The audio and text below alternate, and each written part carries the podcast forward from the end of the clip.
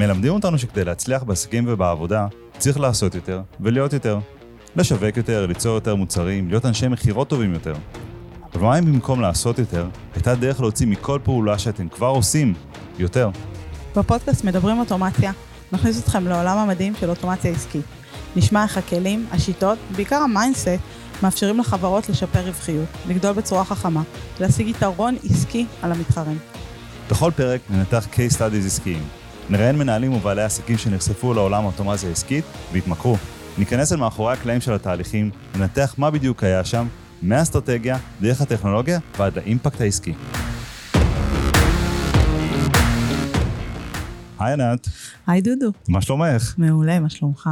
אני ממש מתרגש. לפרק הראשון של הפודקאסט שלנו מדברים אוטומציה. וואי, אני ממש ממש מתרגשת. לא להאמין שזה קורה. זה כל כך הרבה זמן כבר יושב לנו בבטן וזה סוף סוף קורה. ואני ממש רוצה ככה שנתחיל בלספר קצת לפני שאנחנו מדברים עלינו. מה זה בעצם הפודקאסט הזה? מה זה, למי הוא פונה, למה, למה כל כך בוער לנו לעשות אותו? אני חושבת שהוא פונה לאנשי עסקים, מנכ"לים, בעלי עסקים שרוצים אה, להכיר דרך אחרת. דרך אחרת לעשות דברים, נכון. להשיג דברים בעסק. נכון. אני חושב שאם יש אה, הרבה פעמים שואלים אותי, ושוב עוד מעט נציג אותנו, אבל בעצם עם מי אנחנו עובדים, עם איזה סוגי חברות אנחנו עובדים, ותמיד אני אומר ש...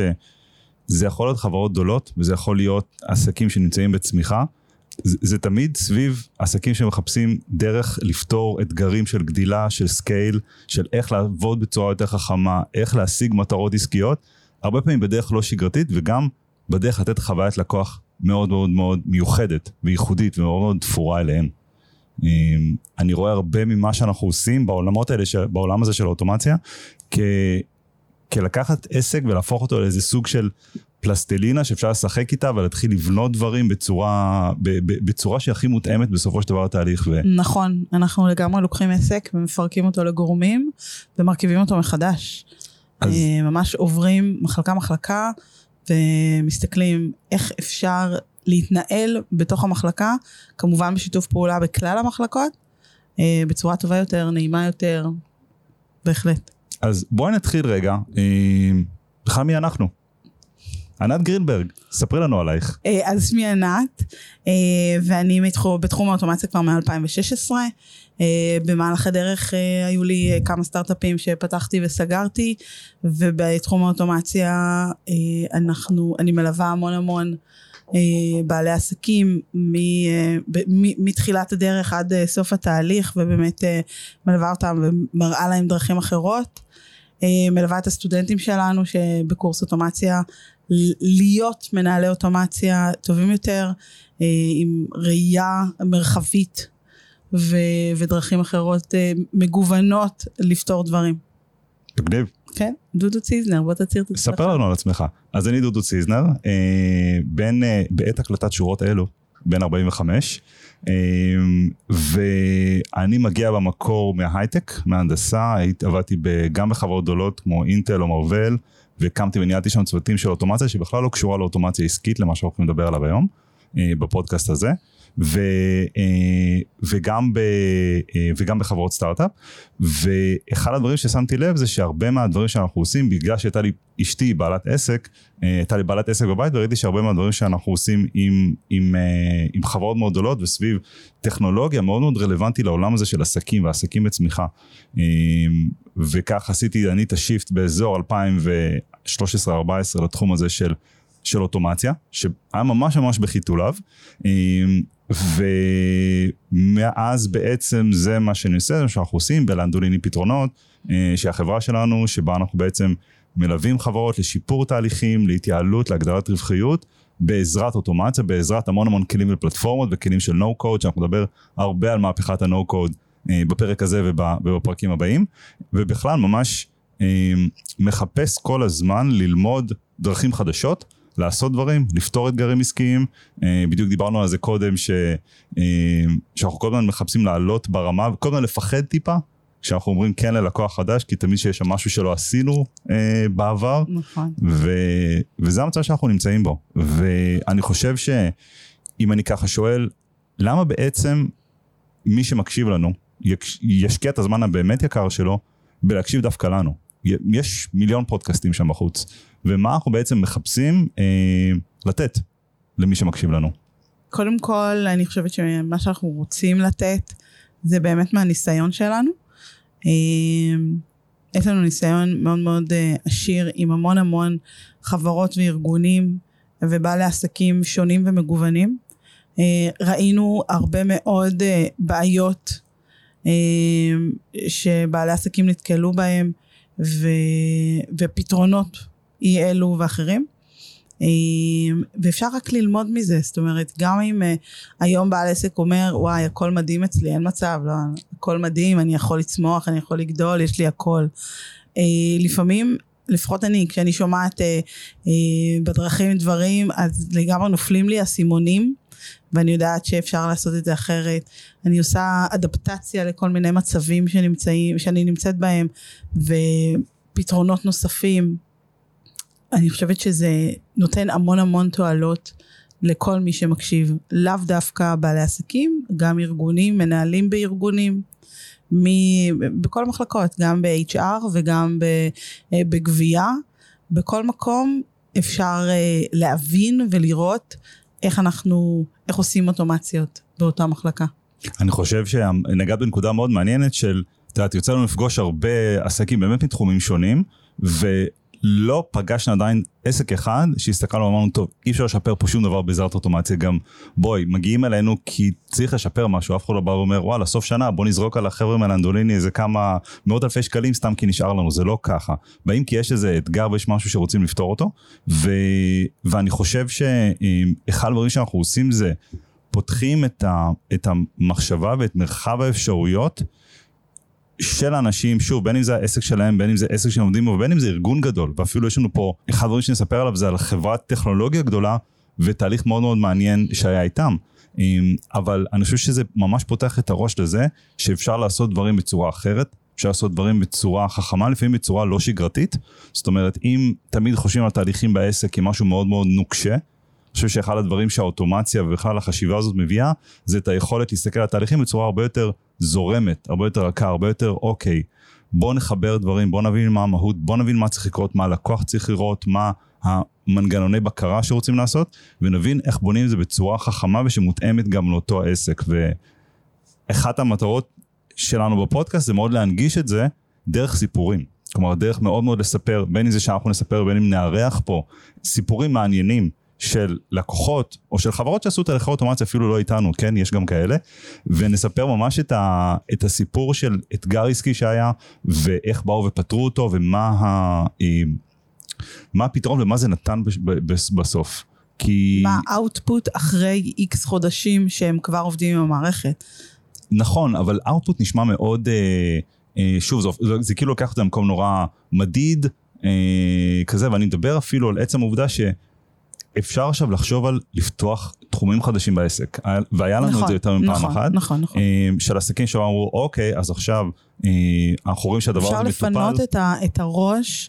ל, ל, להתעסק בעיקר בפיתוח עסקי ולא בטפל של אה, לקחת קובץ אקסל ולהבין מי, מי איתנו מי לא איתנו מי שילם מי לא שילם שזה חשוב מאוד אבל האוטומציה יכולה לעשות את זה בדיוק. במקום בעל העסק. בדיוק. ו... אני רוצה שנעבור רגע ונדבר על הרקע על הרקע בעצם איפה הגיע, התחילה כל הנושא הזה של נו קוד. של נו קוד ואוטומציה ואנחנו גם נבער הרבה יותר על הנו קוד ואני, את יודעת יש, אה, יש נקודות לפעמים שהן אה, כמו קפיצות מדרגה כאלה וקפיצה מדרגה כזאת הייתה ב-2006. אה, מכירה חברה בשם אמזון? שמעת עליהם? כן. שלום שלום. אז כולנו קנינו פעם משהו באמזון, חלקנו גם מכרנו כמה וכמה דברים באמזון, אבל אה, ב-2006 אמזון בעצם הקימה חטיבה חדשה, יצאה עם מוצר חדש שנקרא AWS, החטיבת שירותי הענן של אמזון, אמזון Web Services, אה, וזה נולד כי ג'ף בזוס הוא בן אדם מאוד מאוד חכם שאמר יש לנו פה המון המון שרתים שהם עובדים בשביל לשרת את החנות ואת הלקוחות שקונים, שקונים אצלנו, אבל יש לי פה space פנוי במקום, בואו נאפשר לאחרים לשכור מאיתנו שטח, אה, שטחים בענן, ו... במובן מסוים זה הביא את מהפכת הענן שכולנו, היום לכולנו ענן זה נורא טריוויאלי. אבל אחד, מה שקרה כש-AWS יצאו וכשאמזון יצאו בעצם עם, ה, עם ההצהרה הזאת של היי בואו רוצים להקים שרת חדש במקום ללכת לקנות חומרה באלפי דולרים, לקחת בן אדם שיתחזק, לשים את זה בחדר, בואו פשוט תזכרו את זה מאיתנו וזה בשלוש לחיצות כפתור ויש לכם, אה, ויש לכם אה, אה, ענן באוויר. זה פתח פתח להרבה הרבה סטארט-אפים אה, לקום ולהתחיל לייצר פתרונות ומוצרים. עכשיו, עסקים תמיד, תמיד, תמיד היו צריכים כלים כדי לנהל את השיווק, לנהל את המכירות, לנהל את התפעול, את ההצלחת לקוח, את כל הדברים האלו. ופעם לפתח כלים כאלו היה יקר, ולכן גם להשתמש בהם היה יקר, והיו הרבה כלים שניסו לעשות המון המון המון, והרבה פעמים היו בינוניים בהרבה מהדברים שהם עשו, וגם לפעמים עלו לא מעט כסף. ברגע שאמזון יצא מ-AWS ואחריה גם גוגל יצא ומייקרוסופט ו... אז נהיה נורא קל ומהיר לסטארט-אפים להקים אה, חברות וגם הפתרונות בסוף לצרכן הקצה היו מאוד מאוד זולים. זאת אומרת יכולת עכשיו להחליט שאת צריכה כלי של email marketing אה, כי את רוצה לעשות דיבור ללקוחות שלך לדוגמה אה, ואת פותחת user לאיזה מערכת בענן ואת משלמת 30 דולר בחודש ויש לך כלי שהוא מעולה ל email marketing כי זה כל מה שהוא עושה. בצד השני את צריכה אולי כלי גם לניהול עכשיו הלידים שלך והמכירות, אז את, את פותחת, אה, בעצם משתמש בכלי אחר במערכת אחרת, ושוב, Pipedrive, אה, Zoho, אנחנו מכירים, אנחנו נעבור על הרבה הרבה שמות במהלך הפודקאסט הזה, אבל פתאום יש לך את האפשרות להקים user במערכת CRM בכלל. וזה גם לא עולה לך הרבה, וככל ששירותי הענן האלה הלכו וגדלו, נהיו כלים מדהימים, ובאמת כלים מדהימים לפתרון המון בעיות, היום דיברנו על כלי לניהול של webhook-ים ולדברים כאלה שהוא כאילו, it blows our mind, אנחנו נגיע לדברים האלה בהמשך. אבל... דודו לא לקלל. לא, אנחנו קצת נקלל בפודקאסט הזה, נגיד כל מיני מילים כמו ובוקים וכאלה, אבל אנחנו uh, ממש uh, נשמור על עצמנו. אבל המצב שנוצר זה שאת כבעלת עסק, או כמנהלת באיזה חברה, צריכה כלים בשביל לנהל את העבודה השוטפת שלך, נכון? ופתאום נהיה הרבה יותר קל להשיג את הכלים האלה והם זולים. אממה, הם לא מדברים אחד עם השני. ויכול להיות שיש לך אפילו דוגמה קלאסית זה פייסבוק שיצא עם לדוגמה עם ה lead ads עם כל היכולת בעצם לשים דפי נחיתה ישירות בתוך פייסבוק ישירות מה, מהפרסום ולהביא את הלידים לשם אבל עכשיו הלידים שוכבים בתוך המערכת של פייסבוק ואני צריך איכשהו להנגיש אותם לאנשי מכירות שלי לדוגמה או למערכת של ה email marketing שלי כדי שישלחו אליהם מיילים. ואז ו... נולד Zapier. ורגע תכף נגיע אליו ובתוך העולם הזה שבעצם אה, היצע מאוד מאוד גדול ומעולה של כלים נהייתה בעיה חדשה. צריך לחבר ביניהם. בדיוק, צריך לחבר ביניהם. עכשיו, אינטגרציה של כלים, אינטגרציה של מערכות, זה משהו שהיה קיים מאז שנים, ומעולם. נכון. כלומר... אבל תמיד היית צריך שמתכנת, שמישהו שמבין בקוד, יעשה את זה, זה יעלה אלפי שקלים. וזה לא משהו שבעל עסק שהוא קצת טכני יכול לעשות. נכון. ולקחת מתכנת ולהתחתן איתו, ושהוא ילווה אותך לאורך כל הדרך, כי לפעמים זה לא עובד, לפעמים נפל השרת, לפעמים צריך לשפר, אתה רוצה להוסיף עוד אה, טופס או פחות טופס. גם יותר מזה, יש, אה, את יודעת, יש, אנחנו מאוד מאוד מאמינים בזה שיש, שבעולם הזה יש מקצועות. נכון. ובתוך המקצועות האלה כל אחד צריך להיות טוב במה שהוא עושה, ויכול להיות בן אדם שהוא מאוד מאוד טכני, מאוד מאוד טוב בטכני, הוא לא בהכרח מבין את, ה, את העולם, את, ה, את העולם העסקי, את המשמעות העסקית של דברים. עכשיו, לא, לא כולם מרק צוקרברג שמבינים business ומבינים אה, טכנולוגיה, ו, ו, והרבה פעמים מה שקורה זה שנוצר מצב שיש הרבה אנשים פתאום בתוך ארגון, או אפילו בתוך עסק, שצריכים לטפל בנושא מסוים, כי מישהו אחד מבין את התהליך העסקי, אוקיי, אני רוצה שהלידים ילכו מפה ונשלח להם אימייל כזה, ונשלח להם וואטסאפ כזה, מישהו אחר שיכול בכלל להבין את ה... צריך לתרגם את זה עכשיו לשפת האינטגרציה ולעשות איך לעשות את החיבורים עם מערכות ומישהו אחר צריך להבין איך בעצם הדבר הזה מונגש בסוף. למשתמשי הקצה, בין אם זה העובדים בחברה, בין אם זה הלקוחות. כלומר יש פה הרבה הרבה אה, אנשים שצריך לגעת בהם ובמובן הזה זה מביא אותנו קצת למהפכה השנייה, זאת אומרת אם אמזון יצרו את המהפכה הראשונה בזה שהם אפשרו לחברות לפתח במהירות כלים ולהפוך את זה לנגיש לנו, נהיה פתאום אתגר של איך אני מחבר ביניהם. אה, עוד משהו מעניין קרה אה, ב-2012? כן, ב-2011-2012, והוא מעניין כי הוא, הוא, הוא אה, טכנולוגי והוא לא, והוא עסקי והוא לא, והוא כל הדברים האלה ביחד, ואחד הדברים שאני תמיד אומר, זה שמה שקרה עם העלייה שבעצם של זאפייר לאוויר, ונדבר על זה, על המהפכה הזו, ומן הסתם גם העולם מאוד מאוד התקדם בשנים האלה, אז מה בעצם קרה, אה, איך זה היה אפילו יותר גדול מהמהלך שאפל בכבודה ובעצמה עשתה כמה שנים לפני. עכשיו, אני, אה, אה, אני לא יודע אם את זוכרת, ב-2007, כשאפל בעצם השיקו את האייפון הראשון. לא, אבל בטח בעלי זוכר. בטוח. אתם גם מש, מש, משפחת אפל. משפחת אפל. אנחנו כן, אנחנו משפחת אנדרואיד, אבל אתם משפ... לחלוטין משפחת אפל. אמ, וא' זה נורא מגניב למי שרוצה, לכו ליוטיוב, לא עכשיו, אחרי סוף הפרק, ותראו את ההשקה של האייפון הראשון, כי רואים שם סטיב ג'ובס מציג את זה על הבמה, והוא עושה build-up מאוד מאוד יפה, כמו שרק הוא יודע לעשות. אה, ו... והוא פעם ראשונה שהוא מחליק עם היד שלו על המסך, האנשים כאילו, הם בחיים לא ראו דבר כזה, אבל כשאפל יצא עם האייפון הראשון, בעצם ה... הוא לא פתוח למפתחים חיצוניים. כלומר, רק אפל יכלה לפתח אפליקציות לאייפון. זה היה ב-2007. וקהילת המפתחים מאוד מאוד כעסה על אפל ומאוד כעסה על סטיב ג'ובס, ואמרה, תנו לנו לבנות אפליקציות לדבר הזה, וסטיב ג'ובס נשבר, וב-2008 הוא פתח את, ה... את היכולת בעצם לבנות אפליקציות גם למפתחים חיצוניים. עכשיו, המשמעות של זה שאם לאפל יש כמה אלפי נגיד מהנדסים שהיו מפתחים אפליקציות, אז בכל, ברגע שהם פתחו את זה לכל העולם כבר נהיה מאות אלפי, מיליוני מפתחים, ו- ונהיה מקצוע מהדבר הזה שגם מפתח אפליקציות, אה, והתחילו ללמד את הדברים האלה. ומה שקרה בעולם הזה של האוטומציה והחיבורים בין מערכות, אני משתדל לא להגיד אוטומציה ואינטגרציה אחד אחרי השני כי זה יותר מדי צדיקים, אבל מה שקרה בעולם הזה כשעלו עליה כלי ה-No code ושזאפייר עלתה, בעצם אה, זאפייר זה סטארט-אפ שנוסד ב-2011, יצא המוצר הראשון ב-2012, אה, והם עדיין מוגדרים כסטארט-אפ, זאת אומרת הם לא חברה ציבורית והם קיימים, כבר, הם קיימים כבר למעלה מעשור, והם הפכו את כל הנושא הזה של אינטגרציה וחיבור בין מערכות, לנגיש מ- יותר. לנגיש לאנשים שהם מאוד מאוד לא טכנולוגיים, זאת אומרת אם אני היום מנהל תפעול ואת מנהלת שיווק באיזה חברה, ופעם בשביל להעביר לידים היית צריכה לקחת מתכנת ושיבנו לך ואפיון ומטמיעים ואיש עסקי, ו... היום את יכולה לעשות את הדברים האלה לבד. אולי תבחרי שמישהו מהצוות שלך יעשה, ואני יכול גם לבחור שכל הדוחות אקסל שהייתי מוריד ידנית, אז יאסוף את המידע בצורה אוטומטית וישלח לי אותו. זאת אומרת, משהו שהוא אינטגרציה בין מערכות שגם ידעו לעשות אותו, נגיד, כמה מאות אלפי מתכנתים בעולם, או עשרות אלפי מתכנתים בעולם, את מבינה שזה עכשיו פתאום פתוח למיליוני אנשים בעולם. שוב, נכון. כל בן אדם שרוצה, ויש לו את הרצון ללמוד משהו חדש ואת החשיבה, יכול לבוא ולהתחיל לבנות תהליכי אוטומציה. וזה לוקח, וכשאתה לוקח משהו שפעם ידעו מעט יחסית אנשים לעשות אותו, ואתה הופך אותו לנגיש להמון אנשים, קורות מהפכות. נכון. אני חייבת להגיד אבל שזה לא כזה פשוט כמו שזה נשמע דודו. אה, זאפייר זה אכן פלטפורמה מדהימה, זה באמת מחבר בין מערכות, אבל אה, בסופו של דבר צריך כן להבין מה עושים.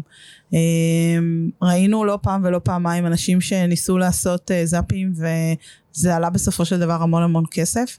יש שם כמה חוקים, כמה דברים בסיסיים שצריך ללמוד לפני שרצים לחבר את כל העולם לכל העולם. לגמרי. אבל כן, אני מסכימה איתך שזאפייר זה מהפכה. זה הפך את ה... אה, אני לא יודעת אם אתה יודע, אני בטח אתה זוכר שתמיד רציתי ללמוד קוד, ו, והיום ברור לי שזה הדבר האחרון שאני רוצה לעשות זה ללמוד קוד, כי הכל נגיש לי. אני יכולה לעשות, אה, לחבר כל דבר לכל דבר עם זאפייר, עם, ה, עם הידע שרכשתי בזאפייר. אה, ואחר כך נדבר שאינטגרומט קמו. אינטגרומט זה עוד פלטפורמה שיש לנו, שהם מחברים בין מערכות. אה, היא קמה ב-2016. 2016, ומוצר המוצר ראשון... ראשון המוצר הראשון ב-2016, החברה ב-2012, וראוי לציין, אנחנו נקדיש פרק ל... למערכות. אנחנו נקדיש פרק נכון, למורה נבוכים, לסדר וכל המערכות, ואתם תשמעו שם שמות כמו אה, Zapier ו Integromat ו Make, שזה תכלס אותו דבר, אה, וכלים כאלה ואחרים, וכלים כמו Pipedream, ואנחנו באמת ננסה כמה שיותר לעשות סדר. ובאמת שהעולם הזה הוא, הוא, הוא מדהים. עולם ומלואו. אבל בסופו של דבר, אני מאוד מסכים עם מה שאמרת. זה עולם, זה מקצוע לכל דבר. נכון. כלומר, אני חושב שאחד הדברים שאנחנו, שלנו אה, מאוד מאוד חשוב, וכאילו בדמנו, זה להסתכל על הדבר הזה כממש ממש מקצוע, ואנחנו רואים אה, שזה לא מספיק לבוא ולהגיד, אה, יש פה איזה מערכת ויזואלית שאני יכול לעשות תהליך, תלך מפה, תלך מפה, תתפצל לפה, תלך לפה. נכון. צריך להבין את התהליך העסקי. והמון, אחד הדברים שהנו קוד נותן, זה נותן באמת לאנשים עם הבנה עסקית, להבין ולבנות ולייצר תהליכים שיש להם משמעות עסקית אחר כך. עכשיו, זה, אחת השאלות ששואלים אותי, נגיד, הרבה פעמים, זה, אוקיי, אבל נגיד שאני חברת טכנולוגיה, או נגיד שאני חברה ויש לי במחלקת IT. מה אני צריך את כל ה-No code הזה? הרי יש לי מפתחים, אני יכול לעשות uh, מה שאני רוצה.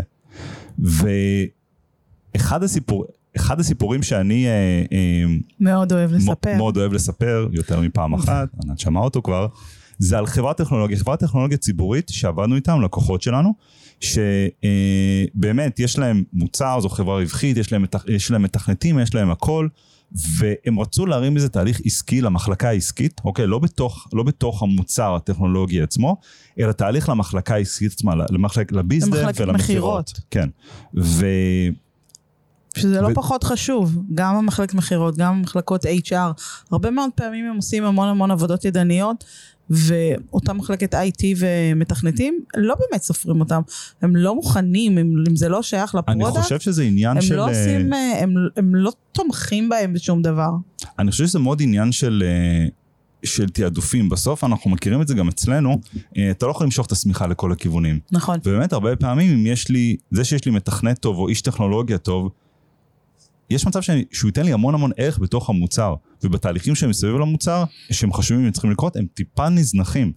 מה שקרה... מצד שני, זה, זה, זה כסף על הרצפה, זאת אומרת, אם כל עובד במחלקת המכירות, אם הוא מבזבז יותר מדי זמן על uh, לעשות דברים מעבר למכירה עצמה, וזה קורה, ואנחנו רואים את זה בהמון המון לקוחות, שאיש המכירות הוא נהיה גם איש התפעול, והוא גם צריך להכניס את ההזמנה בשביל שישלחו את המוצר.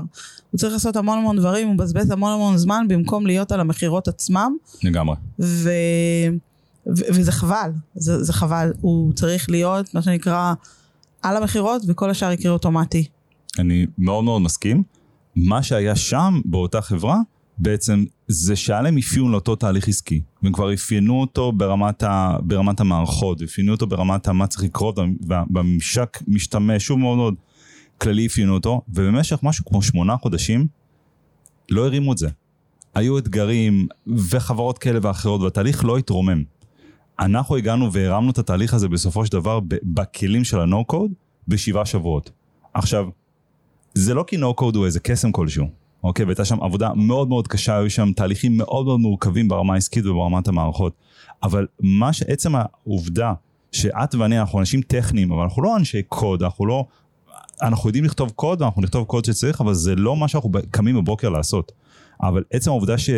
אמ, שאפשר להבין את הצד הטכנולוגי מצד אחד, ולגרום לטכני, את הצד העסקי מצד אחד, ולגרום לטכני אה, אה, להיות נגיש מאוד, זה מה שלקח תהליך שהיה תקוע שמונה חודשים, ותוך שבעה שבועות גרם לזה שהוא עלה, עלה לאוויר. עכשיו, זה גם רק נקודת התחלה.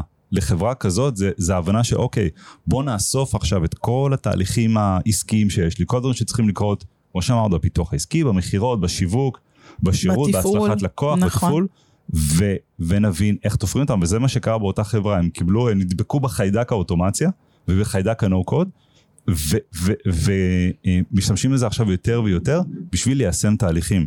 אז זה דוגמה שהרבה פעמים היא, היא מבחינתי מאוד מדגישה את החשיבות ואת הגדולה של התקופה שאנחנו חיים בה והנגישות של הכלים ושל הכלים האלה של ה-No code.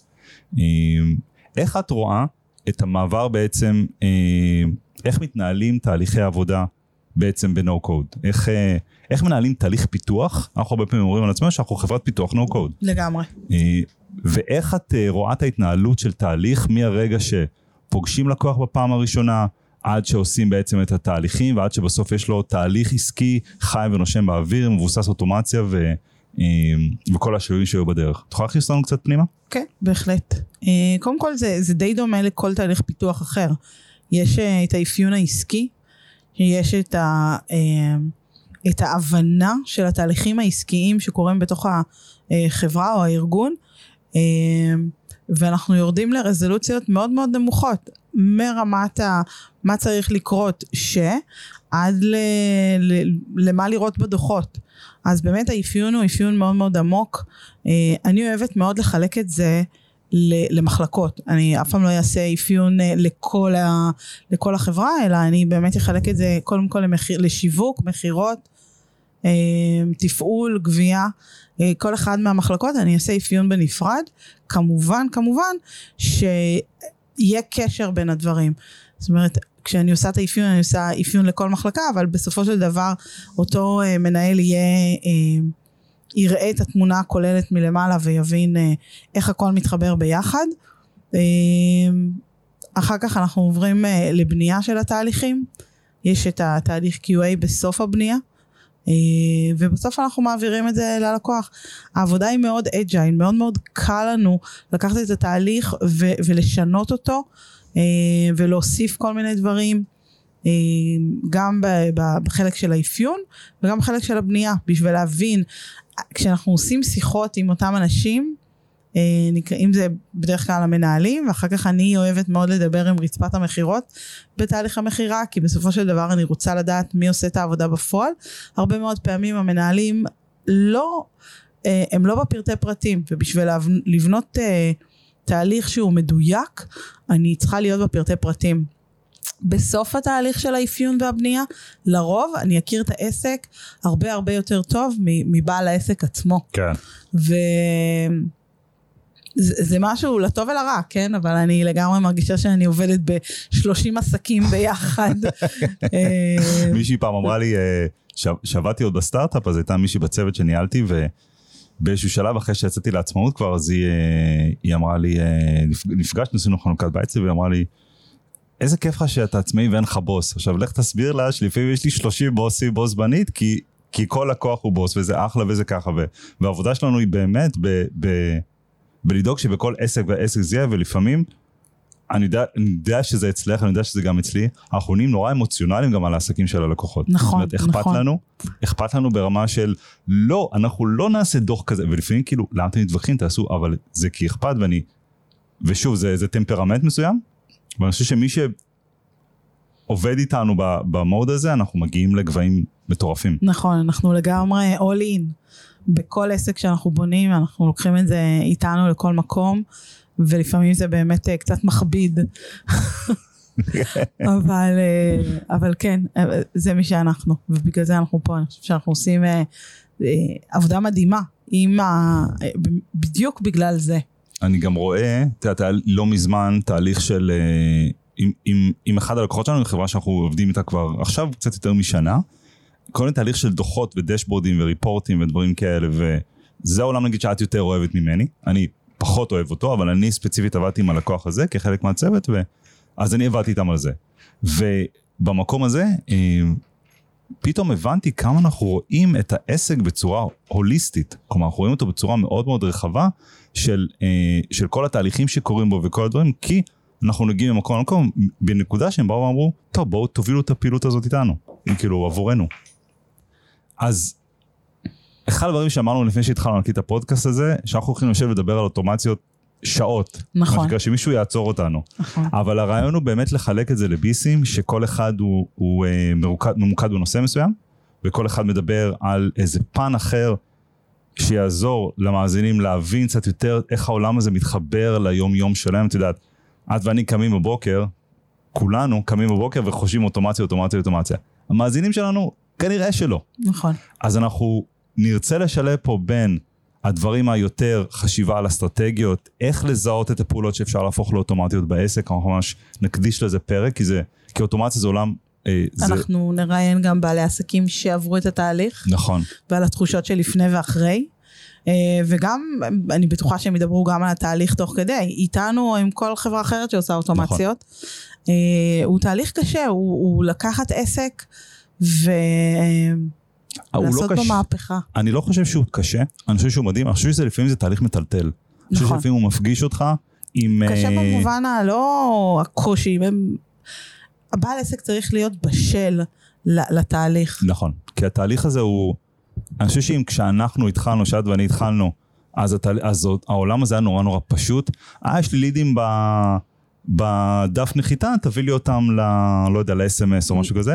היום אנחנו כבר... אה, פותרים בעיות מסדר שני ושלישי. מורכבים, נכון. ו, ויש בזה לפעמים משהו באמת מטלטל. מצד שני, אני כן אסגור ואגיד שעל אותו עסק שדיברתי על העולם של הדשבורדים והריפורטים, פתאום ראו את האחוזי ההמרה שלהם מול העיניים, והתשובה של המנכ"ל הייתה, אם אל, ת, תוודאו לי שאלה המספרים, אנחנו הרגשנו מאוד בטוחים במספרים, אם אלה המספרים, אני הולך ואני שופך חשבות תקציב בשיווק. זאת אומרת, פתאום הם הבינו שהם ממירים הרבה יותר טוב ממה שהם חשבו. חשבו שהם ממירים 6-7 אחוז, ממירים 10 אחוז. זה דרמטי. איזה כיף זה לגלות את זה זה. כיף, זה כיף, זה, זה, זה כאילו, מה עכשיו, אוקיי, זה, זה נותן את התיאבון, אז אנחנו ניתן, באמת, יהיו פרקים שיהיו אולי טיפה יותר טכניים, אני חושב שאנחנו כן נרד קצת לדברים שהם טכניים ולהבין טיפה, ב, וכלים ומערכות ודברים כאלה ומורה נבוכים, כי זה מאוד מאוד חשוב, אבל גם המון המון case studies. ו-case studies, ו, ובכלל אסטרטגיות ואיך לחשוב על אוטומציה בעסק ומה לעשות, ונראה לי שיהיה ממש כיף, בהחלט. לגמרי. יאללה, לפרק הבא.